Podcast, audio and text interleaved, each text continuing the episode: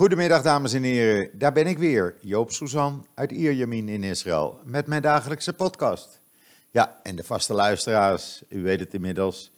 Eh, het is donderdag, de laatste werkdag van de week in Israël. Dus ja, dit is ook de laatste podcast van deze week. Maar niet getreurd hoor, ik kom eh, zondag bij Leven en Welzijn weer bij u terug.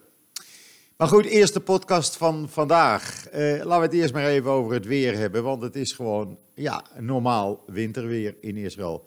Dat betekent dat het in de nacht zo rond de 10 graden is. Vanmorgen was het uh, 10 graden toen ik uh, met de hond om half zeven naar buiten ging. En uh, overdag, nu is het uh, een beetje sluierbewolking, maar het is toch 24 graden en dat blijft voorlopig even zo. Uh, ik zie op de lange termijn uh, voor de komende vijf, zes dagen nog geen regen in de weersverwachting. Dus dat zal uh, dan misschien die week daarop wel komen. Maar het komt er wel aan. Maar dit is een normale winter in Israël. Echt lekker. En vooral als je uit het koude Nederland en natte Nederland komt, is het best lekker om even een paar dagen overdag in de zon te zitten. Of te lopen, of wat dan ook. Het is ideaal weer om Israël nu uh, te ontdekken. Ja, ik doe er dan wel een dikke wintertrui bij aan, uh, omdat ik er niet meer aan gewend ben. Maar ja, het is toch uh, het is echt lekker. En dan de politiek, want er is iets heel bijzonders aan de hand in Israël. U weet inmiddels dat het na Netanyahu ook Benny Gantz niet is gelukt een regering samen te stellen een, met een meerderheid van 61 Knesset-zetels, minimum. Uh, nou, er, was, er waren twee mogelijkheden voor de president, voor president Rivlin. Dat was uh, of nieuwe verkiezingen uitschrijven, dat zouden de derde worden binnen een jaar. Of iemand uit de Knesset te benoemen die dan 21 dagen de tijd heeft om te proberen een regeringscoalitie samen te stellen.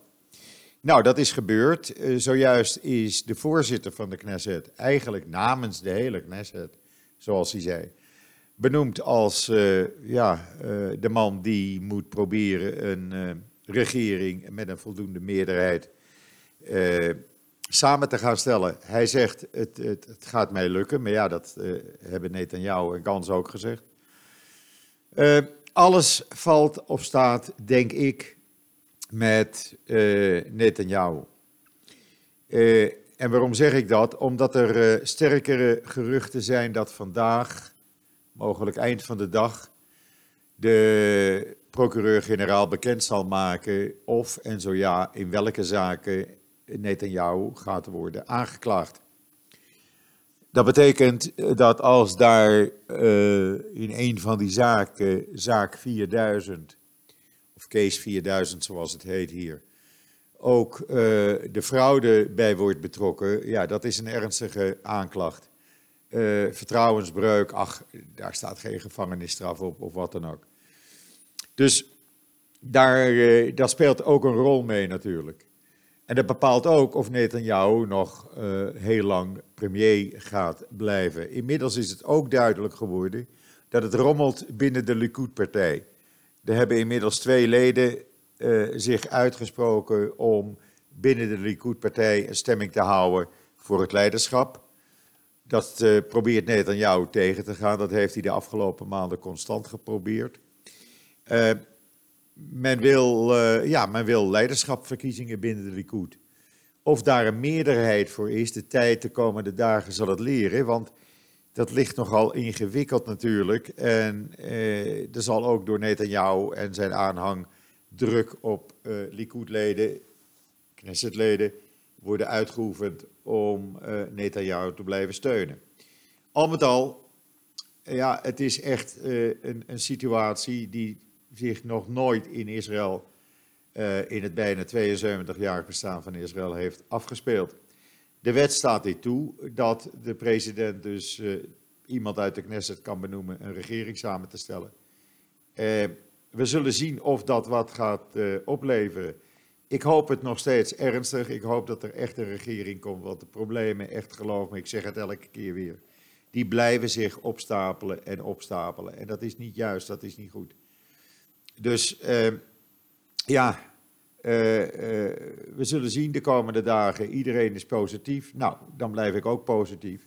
En dan hopen we echt dat het een resultaat gaat opleveren wat Israël nodig heeft. Um, Nederland heeft ook het nieuws gehaald in Israël.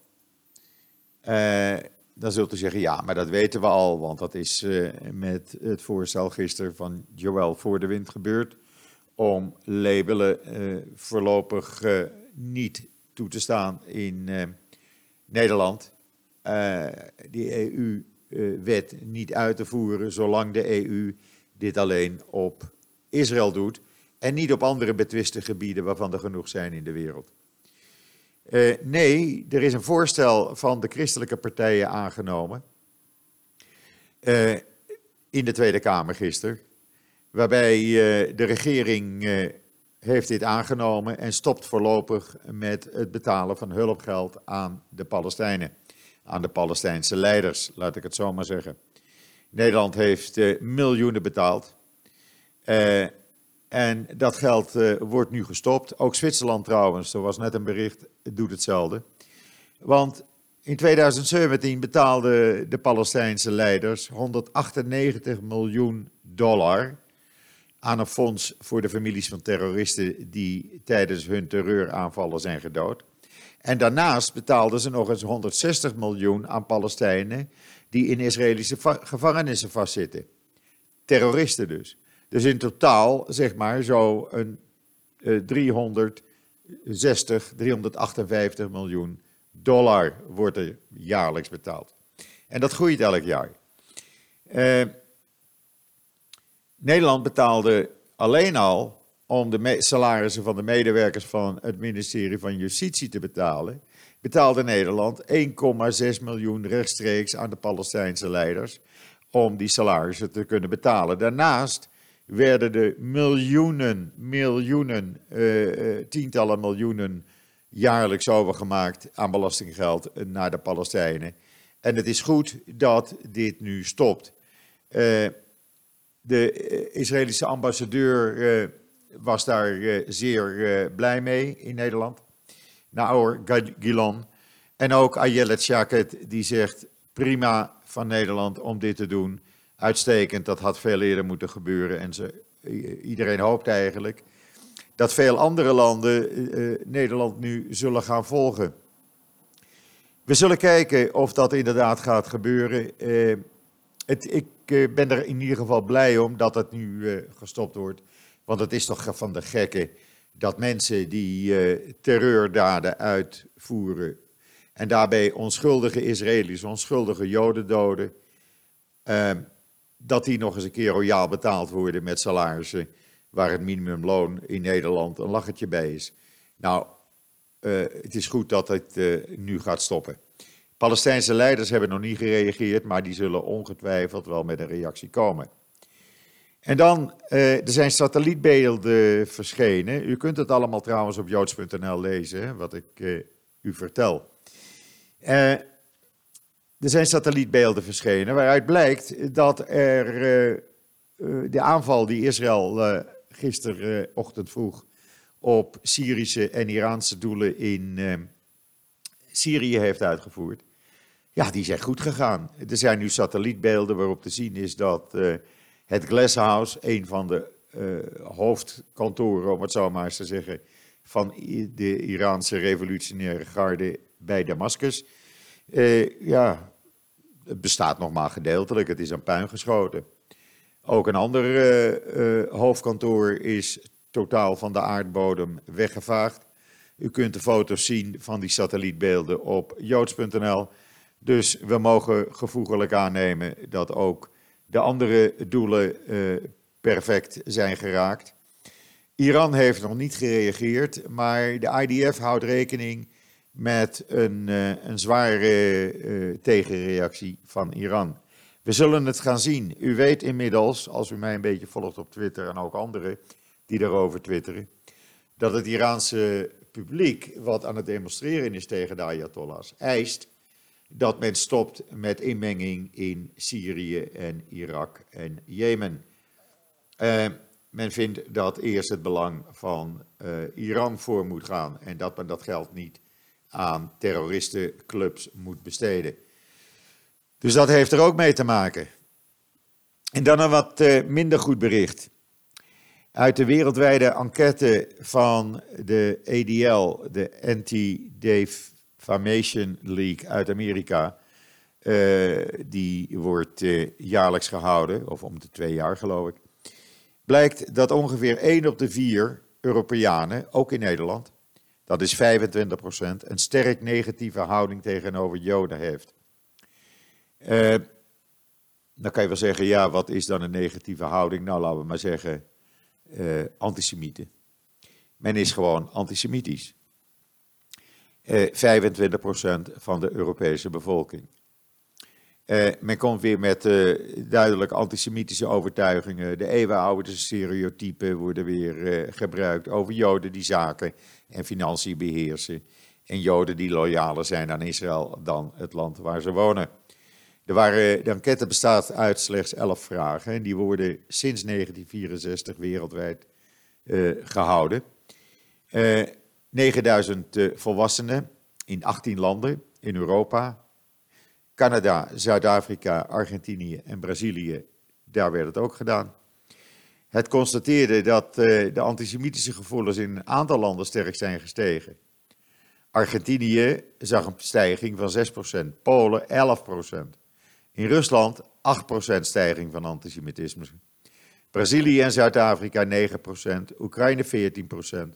En sinds de laatste enquête, die in 2014, ah daar hebben we hem, in 2014 werd gehouden en bijgewerkt werd in 2015, mag je dus zeggen dat het een behoorlijke stijging is. Eh,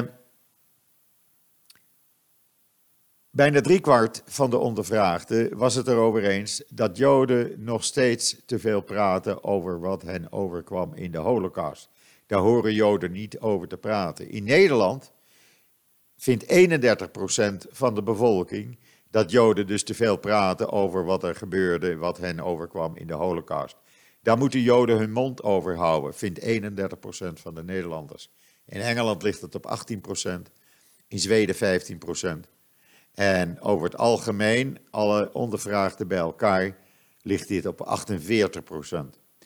Het is, uh, het is verontrustend. Ik vind dat echt een verontrustende uitslag. Het betekent dat antisemitisme niet afneemt. Het betekent dat mensen nog steeds niet hebben geleerd van het verleden. En het betekent dat Joden weer uh, de dupe zijn, weer worden beschuldigd, gewoon omdat ze Jood zijn. En dit moet stoppen. Ook als je kijkt in Amerika, waar in Brooklyn, het centrum van het Joods leven, om het maar zo te noemen. Daar worden Joden in elkaar geslagen. Er, worden, er is gisteravond weer een Joodse man neergestoken uh, verschillende steekwonden toen hij uit de synagoge kwam. In Berlijn is gisteren een uh, man van 76 jaar midden op straat door een 16-jarige jongen in elkaar geramd. Gewoon omdat hij Joods was. Dit moet stoppen. Dit kan zo niet langer doorgaan. Dan heb ik het niet eens over Oost-Europa. Daar staat van bekend, en dat weten we allemaal, dat men in Oost-Europa gewoon antisemiet is. Uh, de meerderheid van de bevolking, de goede niet nagesproken. Maar het feit dat het ook in westerse landen gebeurt, ook in Nederland gebeurt, dat men antisemitische gevoelens niet meer onderdrukt en er gewoon trots op is en ervoor uitkomt, ja, ik vind dit te ver gaan. Ik maak het ook dagelijks zelf mee en ook anderen die uh, zich uitspreken voor Israël of de Joodse bevolking en hun Jood zijn niet verbergen. Ja, we hebben dagelijks te maken, ook op Twitter, met antisemieten die wel even een kopje kleiner komen maken. Nou, ze gaan hun gang, maar ik blok ze altijd. Maar het is natuurlijk een teken, het is een teken aan de wand. En uh, ja, dan kan je wel zeggen, oké, we moeten ze meer uh, educeren, we moeten meer educatie geven. Ja, stop daar toch mee, mensen. Dat, dat, dat tijdperk zijn we al voorbij. Het is een hele generatie die gewoon opgroeit met uh, antisemitische gevoelens.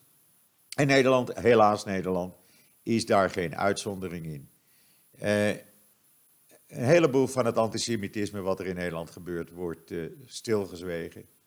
Maar ik krijg genoeg berichten door, en ook anderen, waardoor we kunnen, duidelijk kunnen stellen dat ook in Nederland het antisemitisme gewoon groeiend is. Lees het hele verhaal op joods.nl, dan bent u weer helemaal bij. En ja, dan is het donderdag. En dat betekent, zoals u weet, op joods.nl een nieuw recept voor de vrijdagavond, een kosher recept. Nou kunt u dit uh, op elke willekeurige dag natuurlijk maken. Ik maak dit recept zelf erg veel, moet ik zeggen. Omdat de kinderen en kleinkinderen vinden het heerlijk. En wat is het dan? Gegrilde kippenpoten met uh, pruimen, met een beetje sinaasappelsap en witte wijnsaus erover. Nou, ik zal u zeggen, het is yummy, yummy, yummy. Het is echt lekker en iedereen geniet daarvan. Uh, ja, dus uh, ik zou zeggen, probeer het eens. En dan wens, ik u alvast eet smakelijk, of zoals we in Israël zeggen, betea van. En dan iets wat ik ook niet wist, maar er studeren alleen al aan de internationale school, het IDC, in Herzliya, 2000 buitenlandse studenten. En dat is best veel. Uh, die studenten komen uit 90 uh, eh, verschillende landen trouwens. En dat is ook heel veel. Uh, we hebben daar een heel artikel aan gewijd wat we kregen toegestuurd.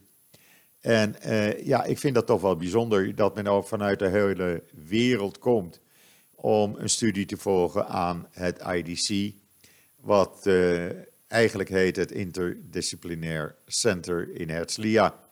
Lees het artikel, dan uh, weet u wat, u wat ik bedoel. En heeft u zelf interesse of heeft u kinderen of kleinkinderen die dit zouden willen doen?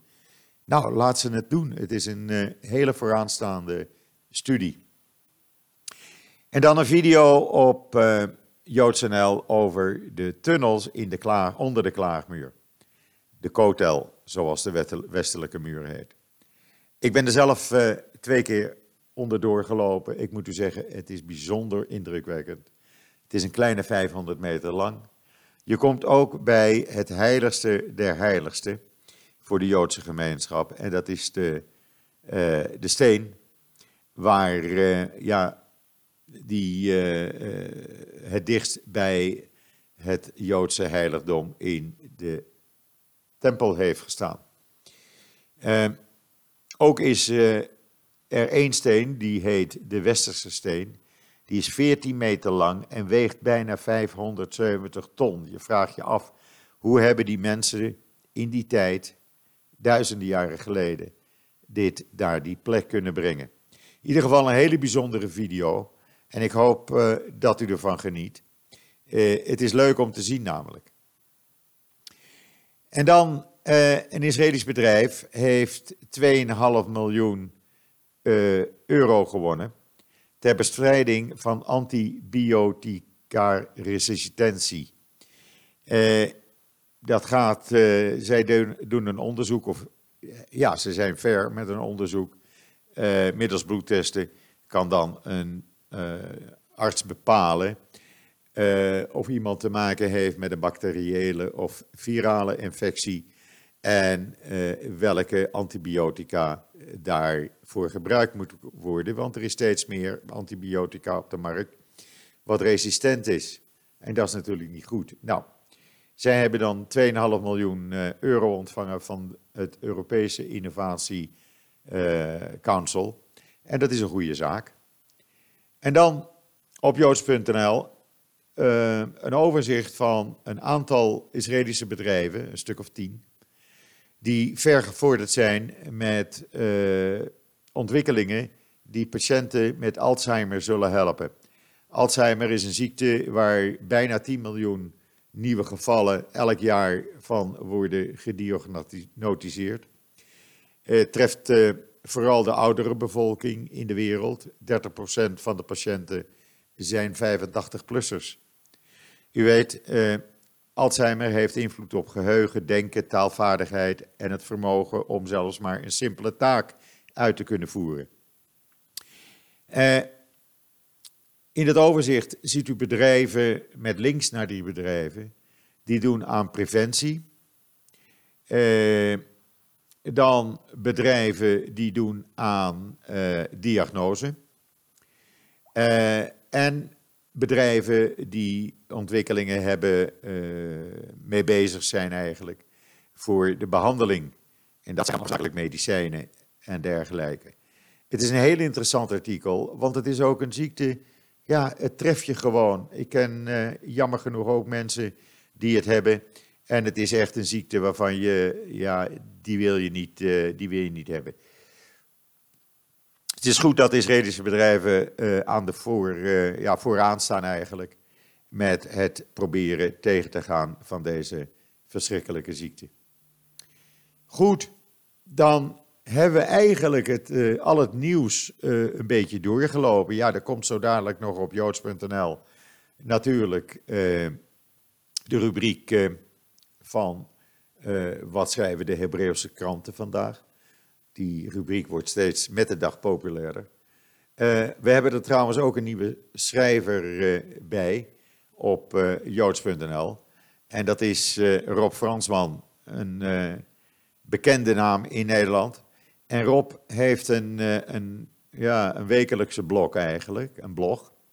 En die heeft gisteren zijn eerste blog op joods.nl gezet. U kunt het terugvinden op joods.nl.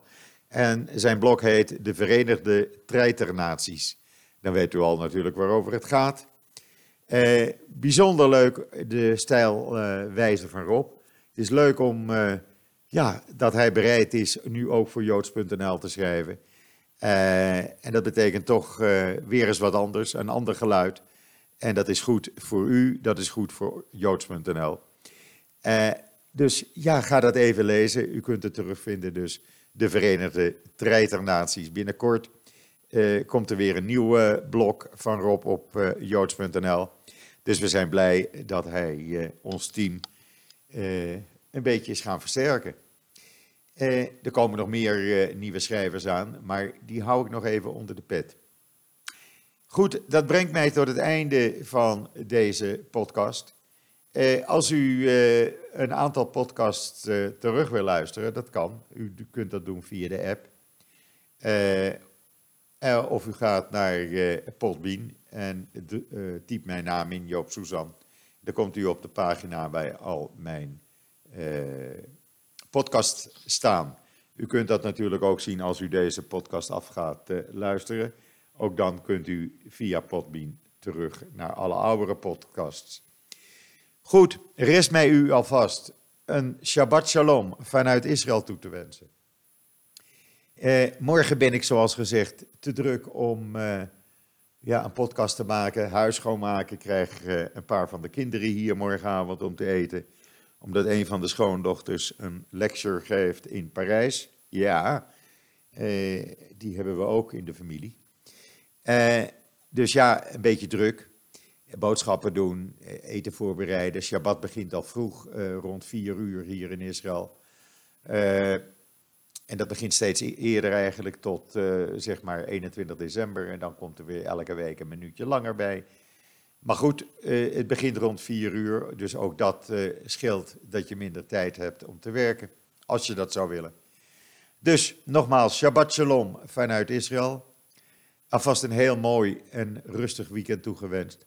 En wat mij betreft zeg ik zoals iedere dag tot ziens, maar dan tot zondag.